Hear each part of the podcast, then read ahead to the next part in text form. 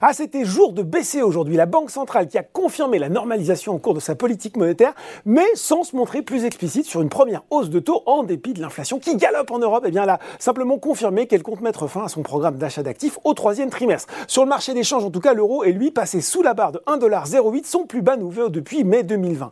Le CAC 40, eh bien, il finit la journée sur une hausse de 0,72% vers les 6589 points et 3,6 milliards d'euros échangés.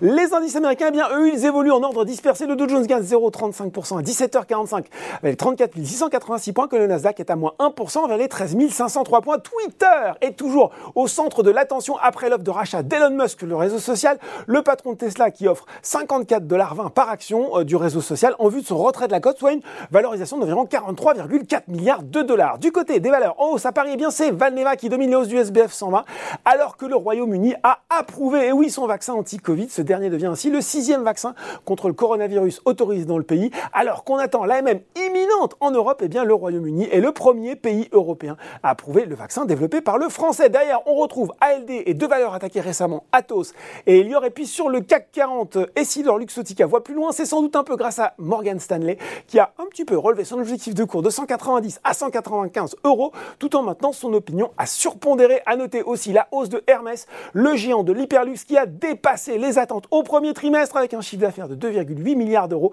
à taux de change constant en hausse de 27%, et oui, alors que les analystes tablaient plutôt sur une croissance organique de 15% sur la période. Côté baisse, eh bien, c'est Ruby qui est lanterne rouge du SBF 120. Au BHF est passé de neutre à sous-performance sur le titre en ramenant son objectif de cours de 30 à 27 euros. Derrière, le marché a fait la fine bouche sur l'annonce de VH Cloud, le groupe qui a pourtant relevé ses objectifs 2021-2022, visant désormais une croissance de ses revenus comprise entre 15 et 17% pour son exercice clos au 31 août contre 12,5 et 15% auparavant. Sur le CAC 47, ST Micro qui signe le repli le plus marqué devant Et Total Énergie. Voilà, c'est tout pour ce soir. Pas de débrief demain, les marchés sont fermés euh, pour le week-end pascal, tout comme lundi pour le marché français. En attendant, bon week-end, ne mangez pas trop de chocolat et n'oubliez pas tout le reste de l'actu éco et finance et sur Boursorama.